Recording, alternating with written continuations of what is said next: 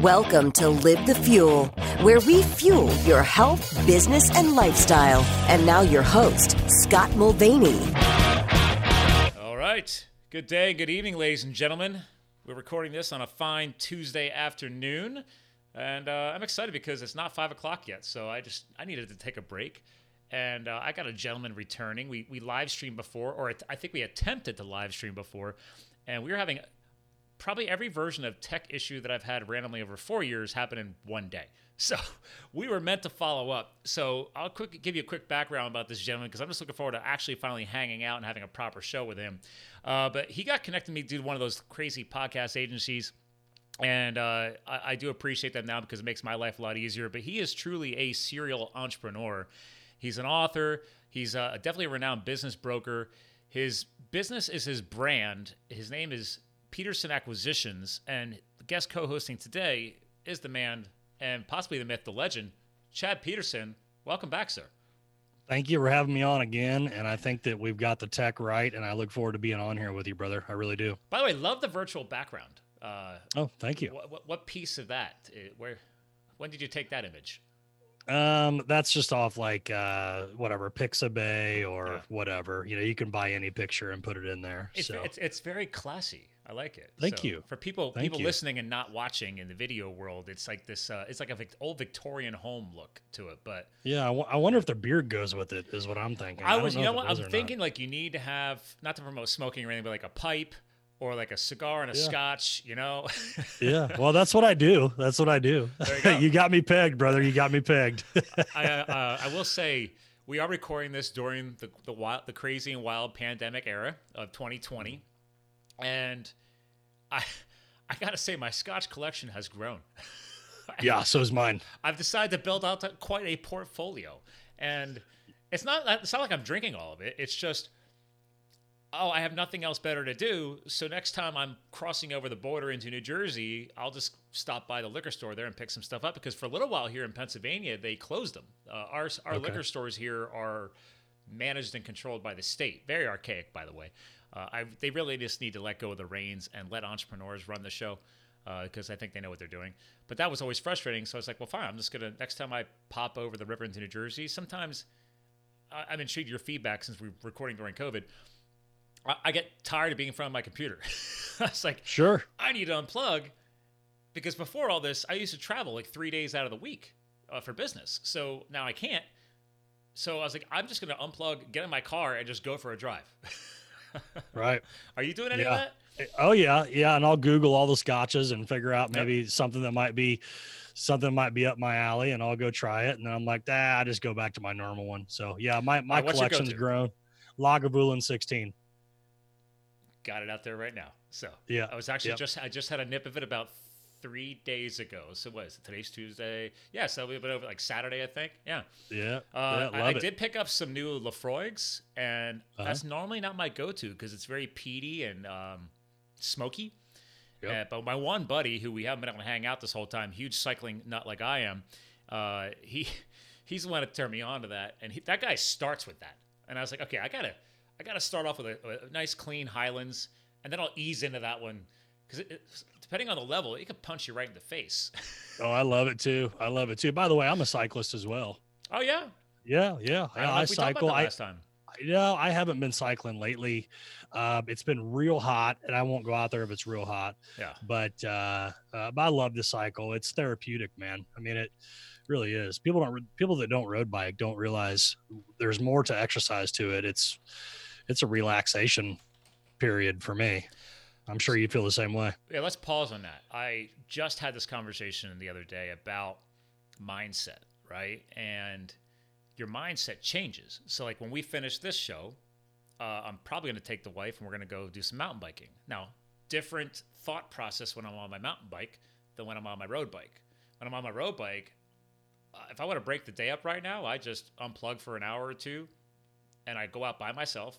And I'll, you know, throw in like twenty, thirty miles, you know, for a nice, nice weekday. And it's a completely different mindset shift. I think about things differently. Sometimes I don't think at all.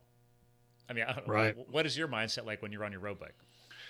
Well, it seems like about twenty or thirty minutes in, maybe that's the endorphins kicking in. Uh, you'll have a total shift in mentality. Uh, it's, it is breaking away. You're on your own. Nobody's with you. Uh, you're, you're cranking the pedals. You're almost, I don't want to say in a meditative state, but you're definitely in some sort of zone, mm-hmm. and it does change your thoughts, your thought processes. Um, I think it's anecdotal to uh, sadness, depression, or anything you're going through. If you can go out there and pedal and on those, you know, just pound those pedals for an hour, you'll, you'll come back a new man.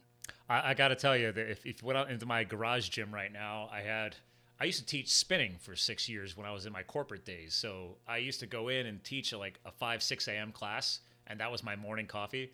And then I would, you know, shower at the gym, get changed, get all professional, and then go do the corporate gig. And like, I was managing people and everything else. And I'm like, why are you so awake in the morning? And I'm like, well, I just got done sweating my butt off for an hour on the bike and yelling at other people to do the same. So now, granted, that was more instructional. Well, was- yeah, because by the at seven thirty in the morning, you already felt like it was two o'clock in the afternoon, yeah. after everything you've been through. See, now th- yeah. those years were awesome, though, because by by the third or fourth year of spinning, teaching spinning, I was de- I was amping my road cycling up, and I would teach at six a.m. and then I go meet my buddies for road ride, you know, at the end of the business day, like five, five thirty. Oh wow! Yeah, and you were you were burning twenty-eight hundred calories a day, dude. My buddies were like, I, I was off like a rocket. And they're like, like you, you taught again this morning, didn't you? I was like, yeah, I'm all warmed up. Let's go. Yeah. Yeah. But yeah, I love again, it. Thought process. Uh, now, granted, if you're, if you're riding with buddies, you might be trying to say a couple things here and there, but sometimes I tell them, I'm like, listen, we could talk before and we could talk after the ride. Let me just ride. And, yep. and, and most of them are pretty cool with that. That's why I, sometimes I just like going out on my solo ride. I just, no one's going to bother For sure. me.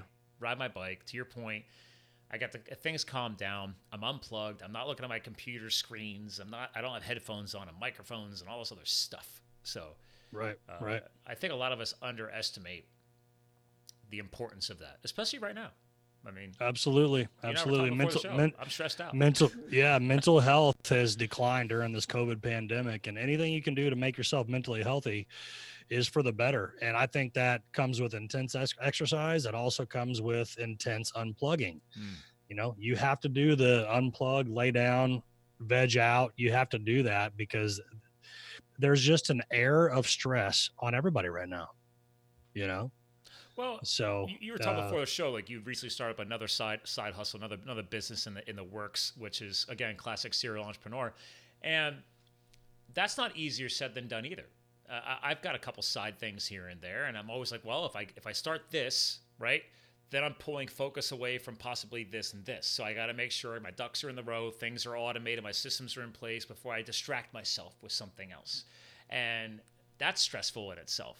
Uh, I know a lot of people, especially at the beginning of all of this, uh, when people started getting locked down and self-quarantining or uh, businesses closing left and right, which is another whole podcast in itself, talking about the successes and failures of during this transition.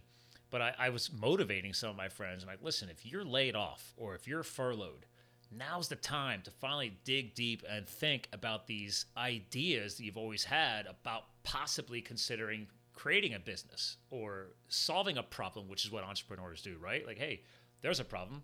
Nobody's doing it that well. I could probably do that better. Let's let's figure that out, right? Isn't absolutely, that part of the game? Absolutely. Yeah. Yeah. That's what I did. I mean, what we did is I, I've got a friend of mine, his name's Warren, and he's, he's out of, he, he's not out of work, but you know, he, he wasn't, he's not a marketing guy. He doesn't know how to go start his own business, but he's a hell of a carpenter and he's got a, he's got a heart the size of Texas. Hmm. And he just needed help to go out there and, and, uh, and get the business for, uh, building decks. And, and the trend is that everybody's at home now. People aren't spending their money at bars and restaurants and vacations and planes and, you know, cruises and everything else. People are spending money on their homes. Yep. So we started a deck company and we have had almost three hundred people in the last two months contact us to build decks for them. There you go. People are upping their outdoor game on their house. Yeah. They're, they're, they're spending their money on their house. And so we started that business. It has been stressful. It led to some personal problems in my life because she, the, my gal that who who has recently left me, mm. um, uh, she was part of the business. So you have to decide right now what stress you can take on what is going to be um, more fruitful for you, you know, holding on to your personal life and your sanity right now, or if expanding and adding to your your business and, and money right now is more important. I mean, that you have to decide that, because, you know, you can put too much stress on your time, on yourself during these times. And that's exactly what I did. That's what we did. And like, like we said earlier, you know, relationships and mental health are at an all-time low right now. Even if you're, I mean, it doesn't matter if you're a newlywed or if you've been in a, in a, you know, a, a grudging relationship for five years, it, regardless, right now is tough on people. And it so, is. so it has been, it has been tough, but entrepreneurs keep going. That's what we do. One foot in front of the other. We keep on going until we get somewhere. And that's what I'm doing. Well, one, kudos. Uh, this is not easy. And you are correct. Unfortunately, I, I don't want to have to look at the data later, but I'm a data guy. And I know that when this is all finished blowing through, uh, you're not alone as far as these relationship challenges. And it sucks. Um, I don't, there's no other better way to say it, right? Uh, mm-hmm. th- thank you for being so truthful and honest about that too. It's, I also believe in the power of transparency. We, you and I were joking before the show about how I really don't care what I talk about. I tell, I've been on, uh, I've been invited on a romantic podcast one time because they found out that I didn't care if I talked about how my wife, before she became my wife, broke up with my ass because my head was so far up my ass. So uh, it was, uh, they they loved that theme, and I, like, would you talk about that on a show? And I'm like, yeah, sure, whatever. I don't care anymore. Like I, and it's so freeing when you reach that level of transparency. I'm not saying everybody's ready for it right away, but. Uh, Oh, I totally am. I, right. I totally am. Otherwise, otherwise, I feel like it bottles up inside of you. You know, you got to just let it be known, yeah. you know? Yeah. And it's not about criticism or or tearing anybody down. It's about just feeling more open and, and, and sure. starting to embrace it. And sure. I needed to do it because I was always Mister Oh, I'm Mister Successful. This was success that. And I was like, no, there you go. I suck at romance. I wasn't good mm. at it. Uh, still working at it. So, I mean, granted, granted, I improved because I won her back, started a whole new relationship, and then eventually we got married last year. So, so far. Right on, man. Right on. So good far. for you. Good for you. Good now, Grant, if you go talk to her right now, she'd be like, since the COVID started, she's like, yeah, he's more stressed than he's ever been. Am I working on that? Absolutely, right? I can't control all of the components around me, so that's a little bit stressful. Uh, but when I used to be a firefighter, like I couldn't control all those elements either. Those were stressful. But we were trained in ways to mitigate and manage those processes mentally and physically. I was never trained in ways and processes to manage COVID, quarantining, seeing friends' businesses uh, fail, uh, seeing mixed uh, guidelines with little to no science supporting them, et cetera, et cetera, et cetera. So it's like, oh yeah, okay, yeah. It's madness, man. Yeah, frustrating. So yeah, plus plus putting out a fire is a lot easier than. Uh, Uh, cultivating and maintaining a relationship with a woman, mm. which is why I didn't date back then. I was, I was Mister, I was a self-proclaimed bachelor. You know, oh, I don't have time for that. You know, my fire career yeah. and travel and blah blah blah blah blah. I just didn't want to. I just didn't want to risk my heart, yeah, because right. I knew I was. You didn't want to commit. Yeah, and yeah. I didn't. I didn't have enough self-work put in yet. And again, you could put in a lot of self-work too, but in the end, to your point, right? You can't pr- plan for these things. You can't. Mm-mm. You can't plan for COVID. You can't. Who would have thought that a, a a worldwide pandemic would do all the things that it's doing now?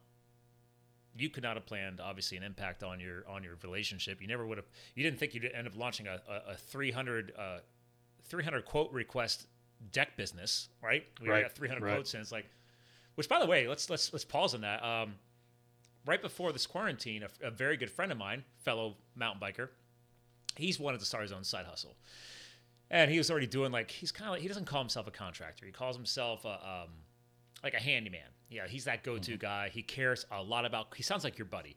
A lot about quality. Very dialed in. Didn't understand the business side of it, the sales, the marketing side of it, or anything. Well, it's funny because he just texted me a week ago, saying, "Hey man," he's like, "I just landed my first ten thousand dollar deck quote job." And I was like, nice. So right on. But right when COVID was kicking off, I was already talking to him. I'm like, dude, we got to dial your branding in. Like, this is what I do. Like, let's talk strategy, execution, figure it out. And then as a gift, I, I put together a whole logo package. He loved the logo. I had some super high-end uh, like you could feel to the touch, quality business cards, since that's more of a, you know, face-to-face business a lot. And he, he texts me probably once a week right now. He's like, here we go again. Another customer's like, wow, that's the coolest card I've ever had in my life. And I'm not a business card designer. I just mm-hmm. I just dial the dots in, and it feels good because he's happy, sure, and he's a friend.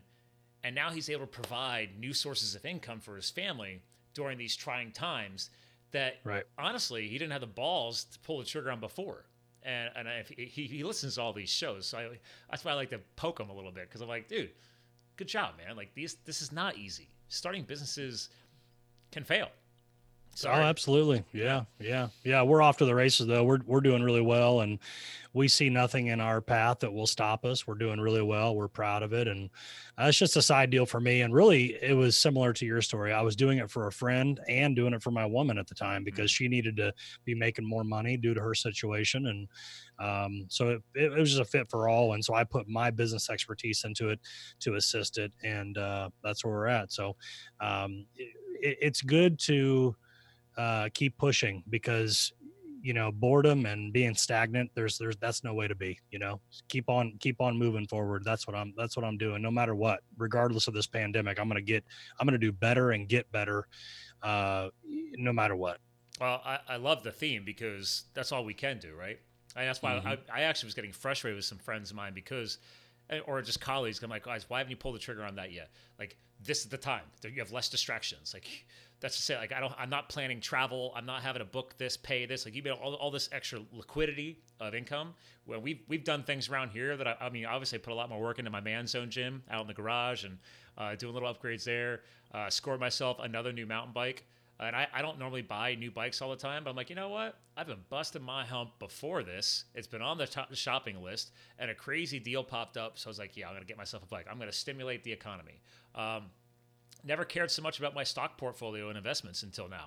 Like, I'm now mm-hmm. really upping my financial education game, because my wife's got a, a leg up on me on that. She was raised with a better brain with me on that. So now I'm trying to level up to kind of catch up to her and, and what her family could teach me. And so these are all things, like you're saying, right? Wearing multiple hats, like, take advantage of the free time and fill that in with these other areas maybe you didn't have time to deal with before. So sure. Yeah, absolutely. I like, I like the term level up, man. Yeah. I love that term. Right. Yeah.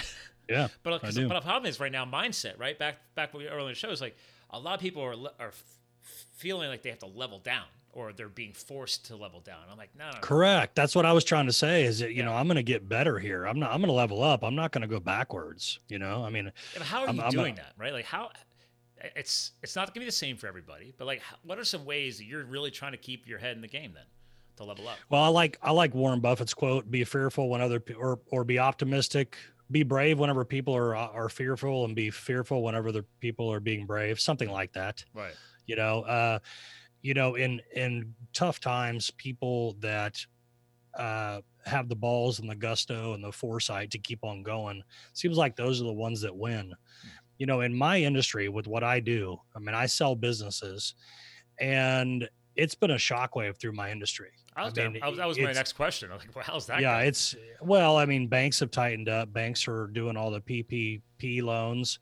They're doing all the relief loans, you know, so it's been a real hard go for everybody in my industry.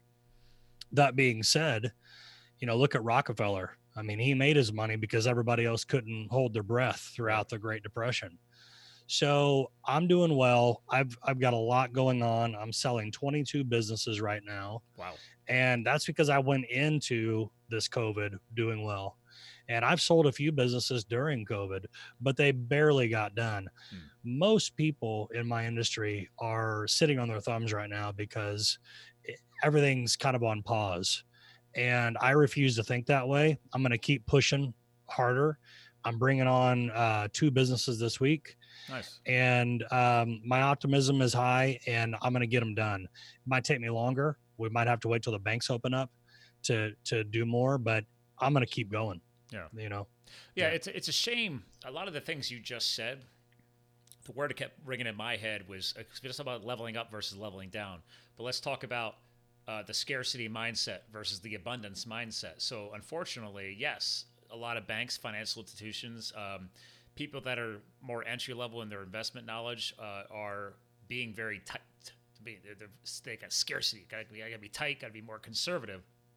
And again, to your point, right? The Rockefeller story is, from a lot of the research I've done, and from what I observed in oh eight, oh nine, uh, the last big financial uh, crack in the face, the people that I've connected with did quite well because absolutely, while people were selling and getting out, they're like, great, that makes everything cheaper for me because the one sure. rule of the market is what goes down must go back up. So yes, uh, it's interesting to see who has the abundance mindsets and the strategy to align with that, and who all of a sudden you didn't realize is a little bit more scarcity-minded. And all of a sudden, that's become more aware, too. And I'm like, wow, didn't know you thought that way. It exposes it, doesn't it? Yeah. yeah. And and you got to realize that this economy, oh eight was uh, worse than this, but not acutely. Th- this is way worse than oh eight was. Oh, yeah. But it's not gonna. But it's not going to be that way long-term. In other words, oh eight had a five-year effect. Mm-hmm. And I believe that here in the next thirty days, I think you're going to see this this country just start roaring again. Um, that's what I believe anyway. I don't think it's going to be – this is going to may, maybe be the hardest and shortest hit to the economy that we've ever seen. Which is funny because yeah. if you listen to some other influencers out there, they're saying the damage from this is going to be long-lasting. Now, to be fair, numbers-wise, maybe. But I like what you just said there. I got colleagues and, and all in health and fitness spaces, gyms, just chomping at the bit to open up.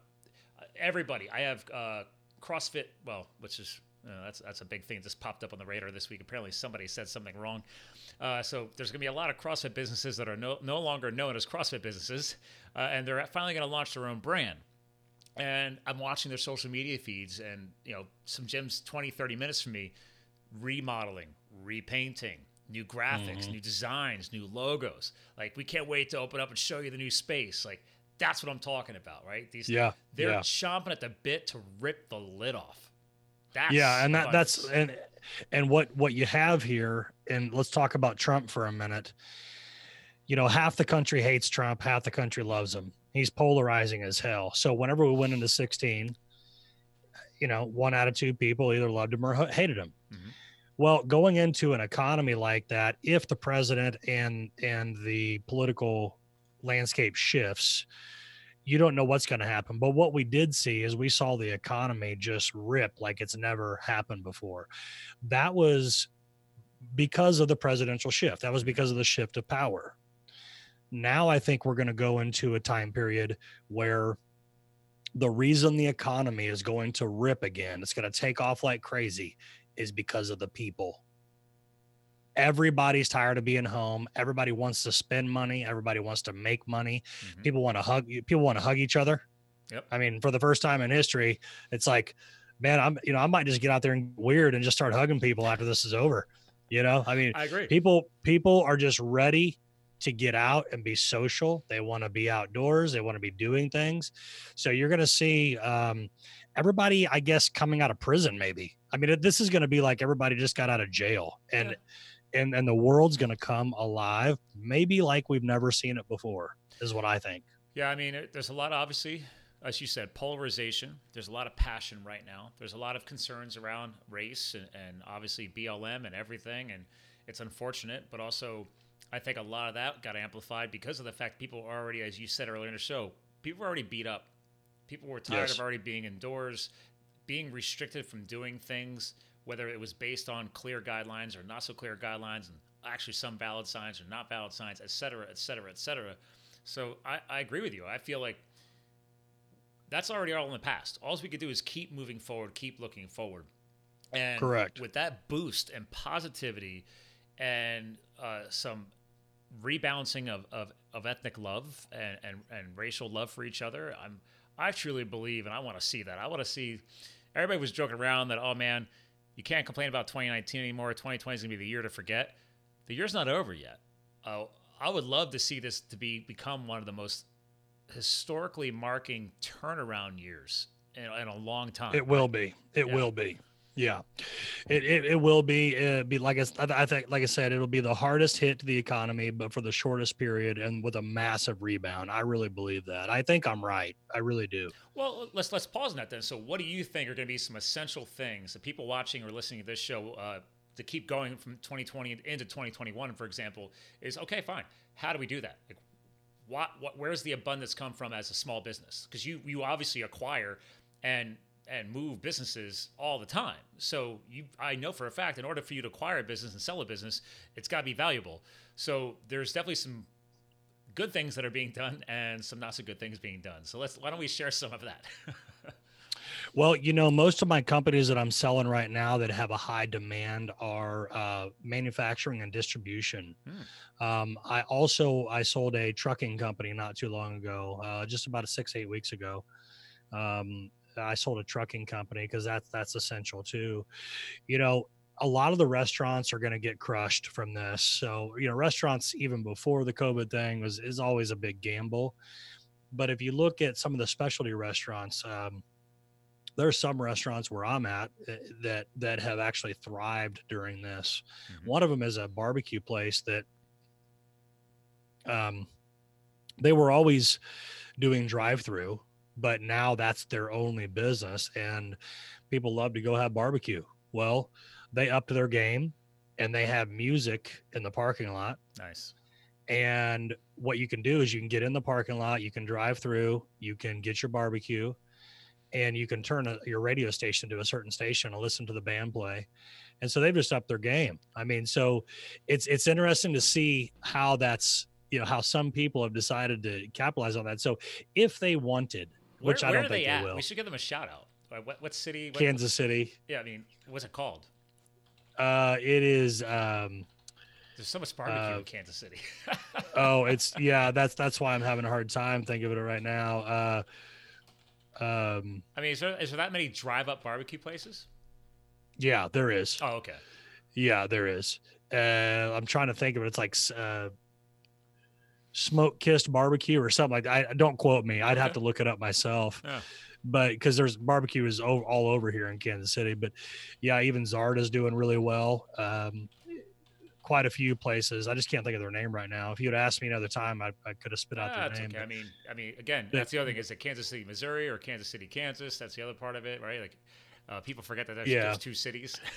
Right. Well, when you live here, though, you don't differentiate. You just say I'm oh. from Kansas City. Oh. Yeah. When you're when you're here, because it's not, you know, uh, I'm nobody. I don't know anybody from Kansas City, Kansas, really. Uh, but it's all about it's, Missouri. So Well, yeah, we just say Kansas City. Even if you live on the Kansas side, you'll still say you live in Kansas City. Nice. So, yeah.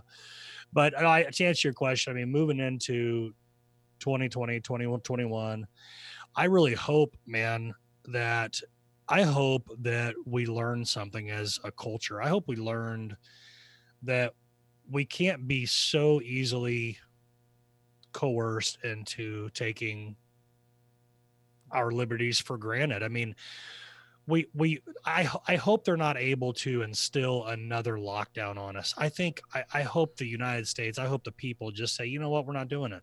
I hope that's what happens. Well, uh, again, there, I've interviewed enough health experts and done my own research to, again, this is my show, so I can make my opinion, and people can take it with a grain of salt. But I also have been training for the past two months companies on indoor air quality. Uh, my biggest client is the H V A C industry, right? The air is healthier outdoors than it is indoors. So you go and quarantine people indoors. Now they're left to be susceptible to whatever conditions their indoor air quality is currently set at. So if you're somebody like me who already invested in some technology and has some very nice U V lamp solutions in my system before I, before the president even needed to drop U V as a as a talking item, we've been working with this technology for years. It just never mm-hmm. was a, a, a hero, right? No one was talking about it. Uh, but now people being stuck in their homes, now it's like, okay, well, is my filter doing a good job? You know, do I have a humidity control issue? I just interviewed a doctor last night, a very world-renowned E R doctor, used to work with uh, infectious diseases, all kinds of stuff. And he's like, Scott, he's like, we're pushing to the D C, uh, to the Capitol now to get this pushed around the world, uh, awareness on humidity. Something as simple as the balance of humidity in your air. He's like, the drier your air, the faster airborne viruses can push through because there's nothing slowing it down. Something as simple mm-hmm. as humidity. He's like, if you got a fifty, fifty-five percent humidity, he's like, you're, you got a great spot. He's like, that's why, you know, places like New Orleans or Florida, these higher humidity areas might not have as big of an eruption as some areas of the country because of their humidity. Now, granted, if a, if sure. a dry front moves through and dries out that atmosphere in that region for a day or two, you might see a thing. It was a very interesting episode. So yeah, so so the summer months come with more humidity, the winter months come with less humidity, and that's why people start getting sick. Yeah, right. It's temperature and it's temperature and humidity related, no yeah. doubt. Yeah. yeah. So I, I was just like, uh, he he was he was speaking my. I'm like, this is great, man. I, I talk about I A Q all the time, indoor air quality, man. Let's go. And mm-hmm. it was yeah. cool having it backed up by you know a medical professional who gets this and understands this, and they've done some of their own research on it. So so that's my point, right? Like they, nobody was ready for this, but also. No one, no one really thought about, okay, back to home upgrades or business upgrades. Oh, what's the quality of my air? Now, all of a sudden, commercial institutions want to understand this stuff. Like, oh, man, well, when we open up, are we doing enough for our indoor air quality for our customers and our patrons coming in? So this is, we're going to see a shift in the, in the business world on that too. It's pretty wild times. Sure. But back to your yeah. point is, who's guiding it? Where's the direction? Is it backed up? You know, are we just going to blindly follow unsubstantiated information in the future? Hopefully Correct. not. Correct. You know, hopefully not. You know, I'll equate it to a, a speed limit sign. Let's just say that uh, there's a road that should be sixty-five, but they've got it at forty-five. If we, the people, decided, all of us, that we're going to drive at sixty-five miles an hour on that forty-five mile an hour road, there's nothing that they could do about it. Right. There's just not enough cops. There's not enough, you know, I mean, it, it'd be uh, senseless. If we, the people, state, hey, we're not going to let you take our liberties away.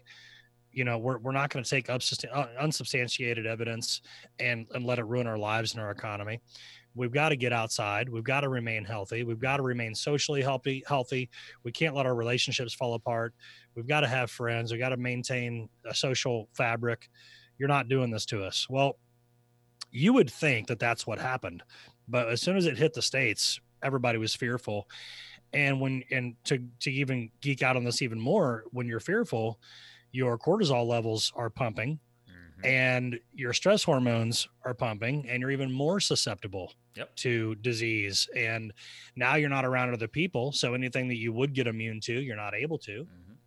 So there could be a rebound effect whenever we get back out there into the herd where people start getting sick. And of course, they're going to call it COVID. You know, now you got a cold. Until you got a test to confirm it, you know. Yeah, yeah. Which, by exactly. the way, reminder: the flu still exists. The flu hasn't gone away. Influenza, you know, again, you know, COVID is yeah. is a form of influenza, a different strain, but it's still under the coronavirus sector. But it's it's, sure. it's that's I keep reminding people too. I'm like, hey guys, remember Corona's existed before. There's more than one Corona. You know, SARS. Remember SARS? That was very aggressive. They, it oh just, yeah. It just didn't have the perfect conditions for you know rapid expansion. We just happen right. to have a, a, a faster moving item th- this time. So. But I, I've always said, like, I make a joke about this. I know it's not backed by science, but my my younger brother and I used to get into manure fights on the farm. So my father, to this day, he actually said a uh, a meat packing inspector. He, he's an organic cattle broker. He so he you buy and sell businesses. He's he's doing that for for farms, and so he'll, if animals are not going to a market for sale, they'll go to slaughter. So I, I walked into my first slaughterhouse with my dad onto a kill floor at like ten or twelve years old. Clearly, this episode is not going to be no longer supporting vegans, which I don't support anyway. Uh, so the point is, though, it's like, dude, the, the inspector goes to my dad. My dad told me this a few weeks ago. He's like, yeah, he's like, you don't get sick, do you? And my dad's seventy-two, still running his business. And he's like, yeah, you know, you get that once a year thing. He's like, yeah, he's like, do you know how many thousands of forms of airborne and surface area bacteria and everything else, you know, when animals get opened up and, you know, why, that's why once, you know, once meat has been processed, that's why it's chilled and frozen. He's like, but do you know what you get exposed to just walking through a kill floor? And you've been doing this for how long? And my dad's like, you know, over fifty years.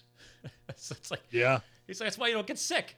So again, immune systems, right? Like exposure, I'm, exposure. Yeah. I'm not a scientist. We're not, but I was like, I'm sorry. Grew up on a farm, used to play in the dirt and the mud a lot. Uh, throughout my life, I've you know, I've moved away from farming, but I've grown into what we were just talking about earlier: cycling, being outdoors. I was a firefighter in the wilderness. You know, I, I I was actually probably healthier than I ever was because I was camping under the stars every night while fighting wildfires. Like that was our lifestyle. Mm.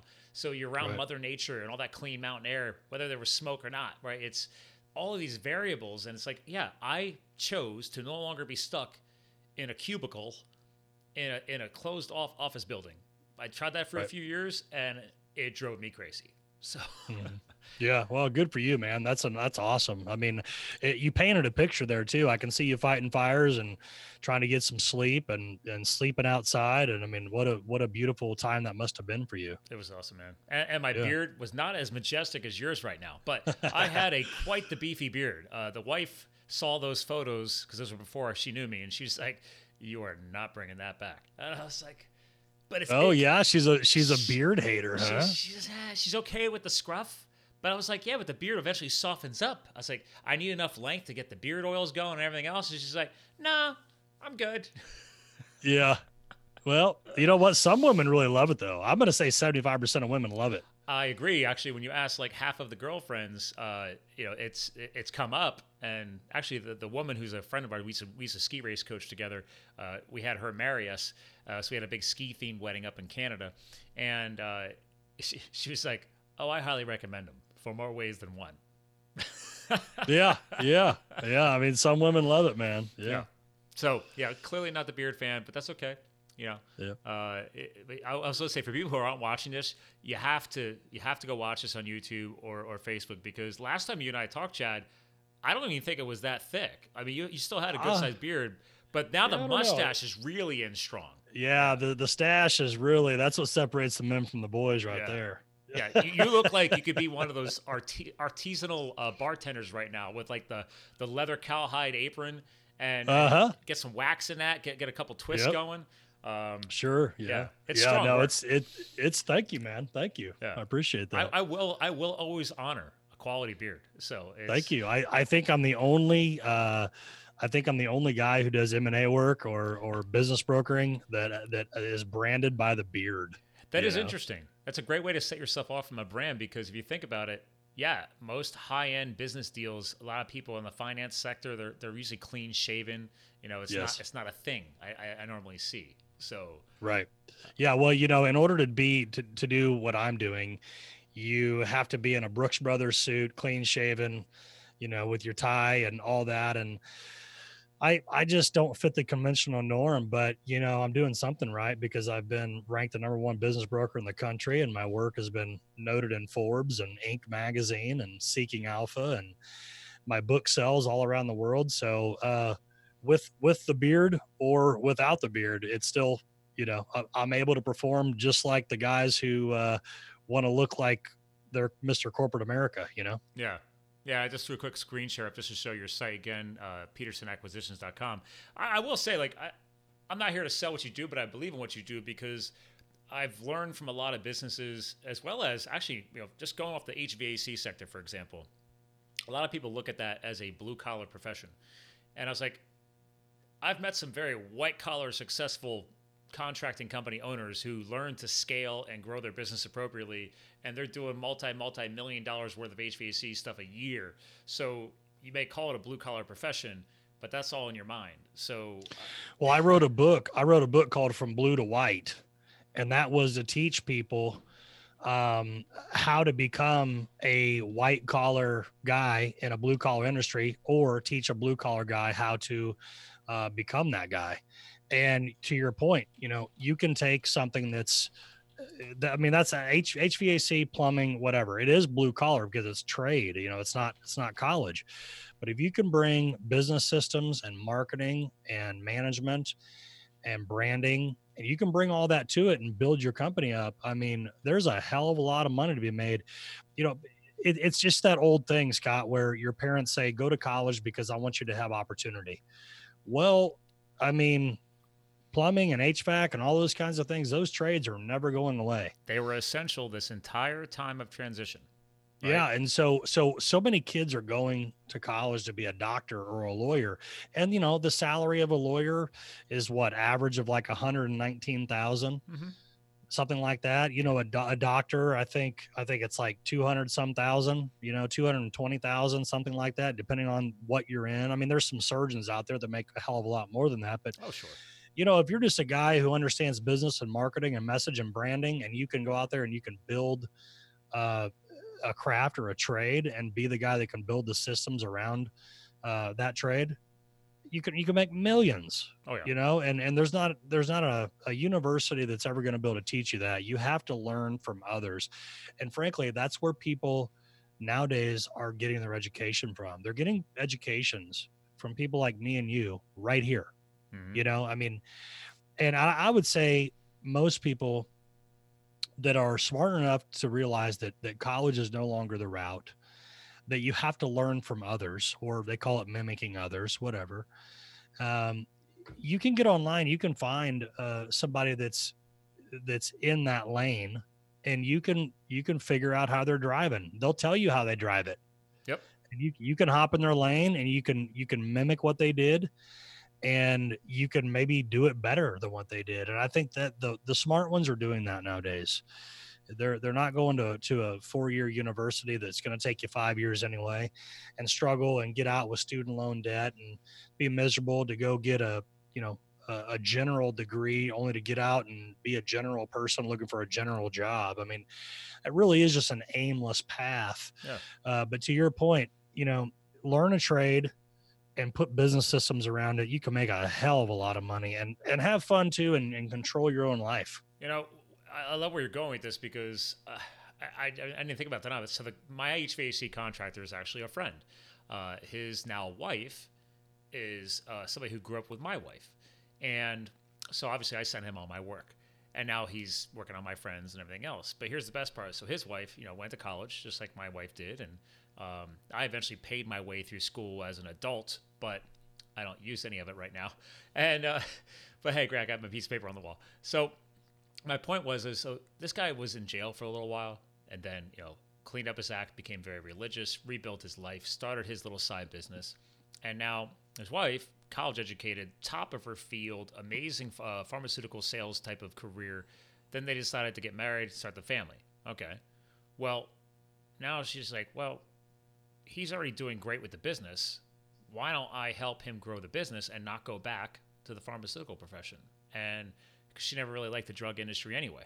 So now they've they've they've got their new child. They have a new house. His income has grown. Now she can then take her free time and help try and figure that out. I know that's a risky move. You've shared with us already today is it's that could work, that could not work. Um, I, I actually made that joke to them a little while ago. I was like, hey, just be careful with the transition. If if my wife tried to tell me how to run my business right now, and me, like, she's a veterinary doctor, I don't tell her how to run her business.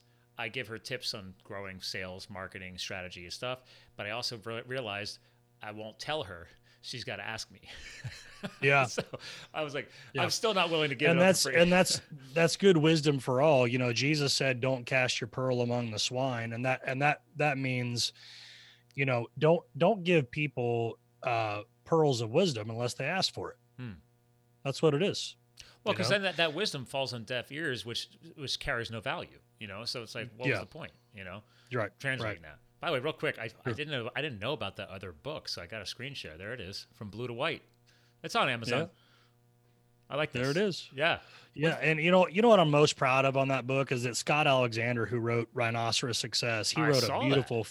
he wrote a beautiful foreword for me, and um, you know, the book has sold, but you know, I haven't marketed it that heavy over the years. I really just, I built it. I built, or I'm sorry, I, I wrote that book more so to just kind of get it out there. It was more my manifesto or whatever you want to say. Yeah. But it's a hell of a book for somebody who wants to read how to get out there and just really work your ass off. Instead of swinging the hammer, grab the briefcase and go, uh, go market your trade. And the book is a little outdated because it doesn't have all the, I wrote that book back in, I don't know.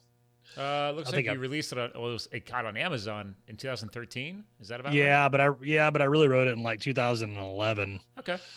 So, um, you know, it doesn't have a lot of the stuff that you need nowadays, but as far as just the basics, that book can show anybody how to go make a hundred thousand uh, dollars in a trade. Well, and then you, then you obviously, this is your newer book, right? Uh, Swinging yeah. Doors.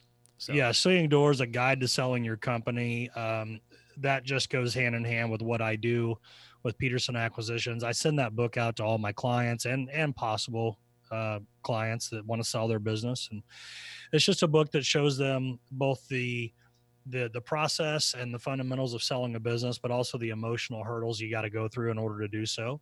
Yeah. And I speak mostly about burnout and boredom in that book. Oh, well, that's even better because uh, that's very easy to uh, pull off. So uh, yeah, everybody's at that. We we talked about that at the beginning of the show, right? Well, I think at the end of every business, you'll find somebody who's burnout and bored and just ready for something new.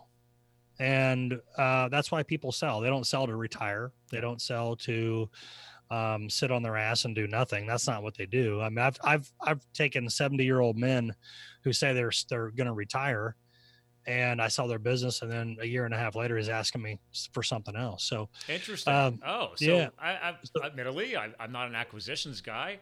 I would have expected a significant percentage to be that way, but then again, the bigger business movers, people like Warren Buffett and all these other people, like they're constantly moving portfolios and businesses all over the place. So, uh, yeah, I've never, I've never once retired anybody. Wow. Okay. Yeah, not once. Yeah, I, th- there's a guy down in Texas who bought a D N A uh, company, and he was seventy-one years old when he did that, and he retired very well off years and years ago. He retired when he was sixty-two or sixty-three, something like that. And his retirement just changed. It went to buying several businesses and having multiple streams of cash flow that were already established. So, you know, retirement, it looks different for everybody, but the old, the old model, you know, where you're looking at a, you know, uh, Charles Schwab or whatever, you know, investment commercial of people just sitting on their ass drinking iced tea.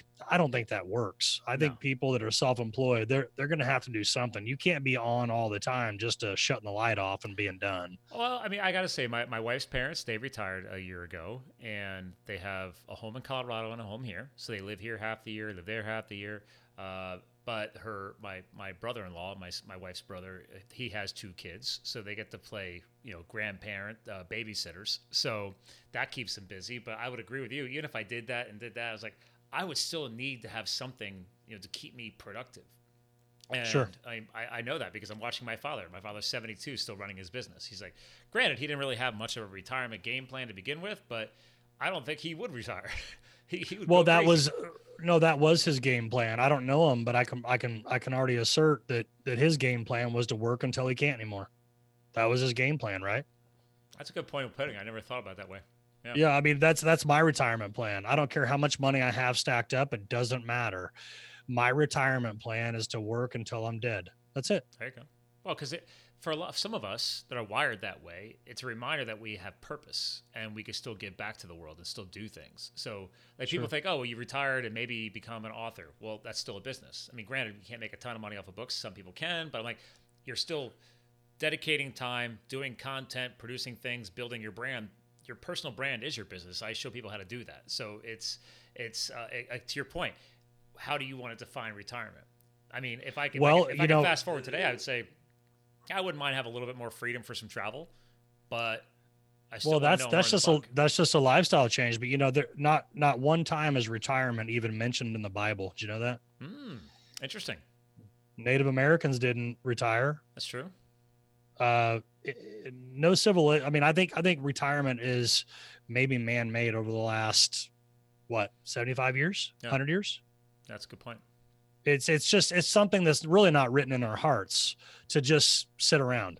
Well, because and, you're and, basically allowing yourself to waste away. Yeah. Right. And and you're here to live, and you're here to work, and you're here to you're here to you're here to give.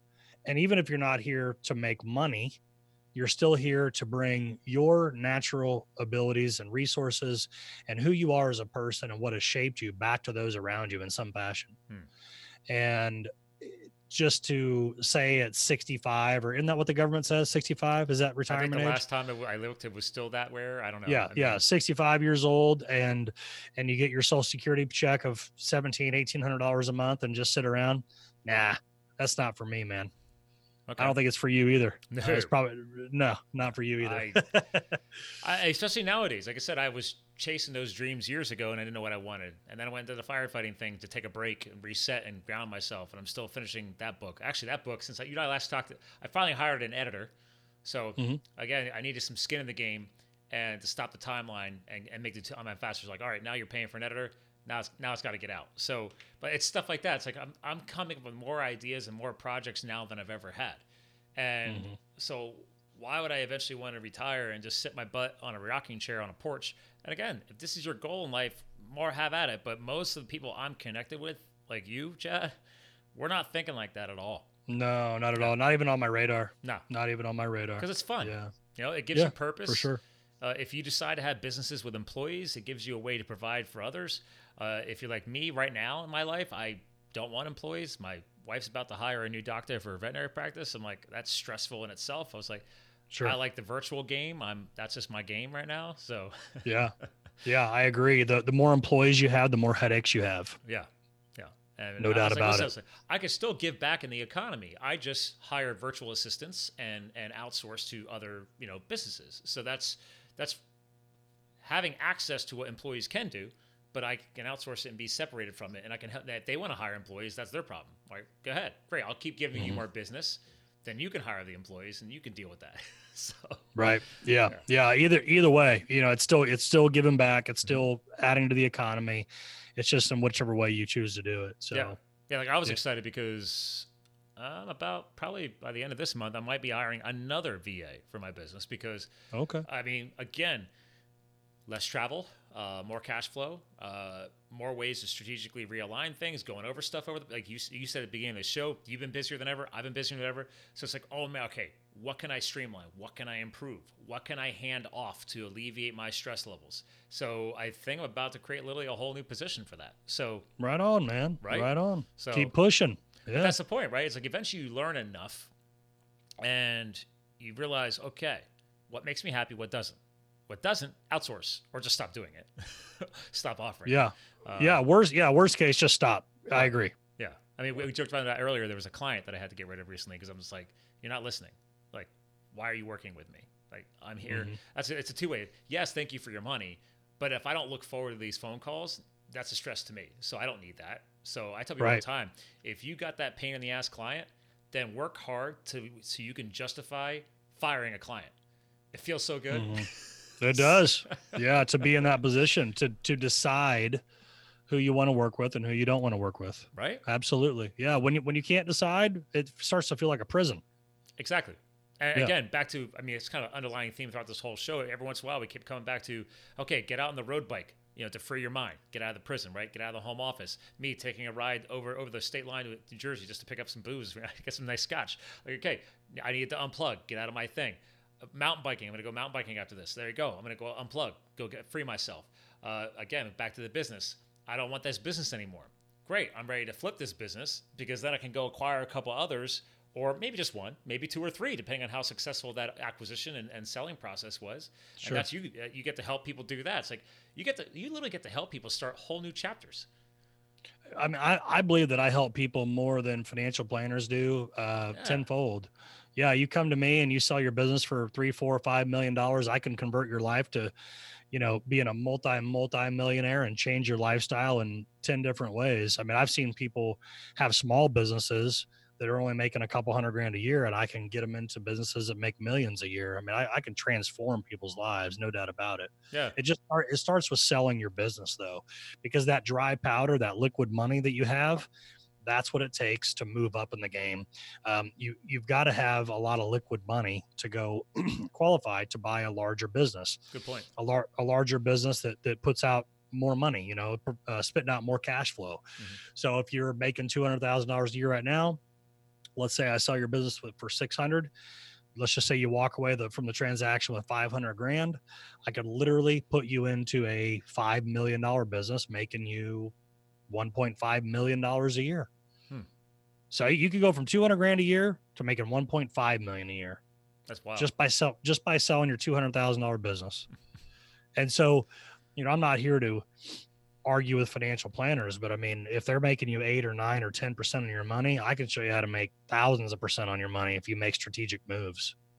Oh yeah, that I, that I don't deny. I, I've never actually had to play, you know, flipping a business yet, but I, I've read numerous and listened to numerous podcasts about that, uh, which yeah. actually a quick plug for you, obviously Business Brokers podcast. So um, I, I think people underestimate that massive influx potential of cash flow. Because once you have the liquidity, as you hinted at, that gives you much more power to make bigger decisions uh, that you didn't yeah. have before. So yeah, if you're just, if you're making two hundred grand a year, you're paying the bills and then some, and you're putting some away. But by the time you pay taxes and you go on that vacation or do everything else, you're left with a good living. Hmm. But if I sell that business and I can give you a shot in the arm of five hundred grand, now we can go to the bank and now you qualify to, to be the owner of a, of a company that pays well over a million dollars. And I've just taken you to, I've taken you, I've, I've given you a quantum leap into a new stratosphere of income. Right. That's what I do for people. I sell their business so they can move up. And my website points to it. Start your next adventure, start your new adventure. Uh, don't, don't, if you're bored, if you're burnout, start your new adventure. And yeah. It starts with selling your business. That's what I do. Awesome, man. Yeah. Dude, this has been great. I'm glad we've been able to catch up. Uh, we have to. Yeah, me too. I really enjoyed it. Yeah. I really enjoyed it. Yeah.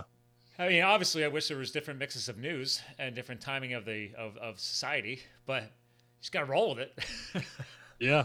Yeah. No, I appreciate you having me on. I really do, man. I've enjoyed this with you, Scott. You're very good at what you do, and I hope your audience enjoyed it. And I look forward to getting this message out. Uh, once you send me the, the episode, I, I look forward to getting it out. And we definitely will, like we always do. And the good thing is it's already live on Facebook. So you got something to share until we can get you out into the normal podcast cycle, because it's probably gonna be at least a month out with all the shows we've already recorded.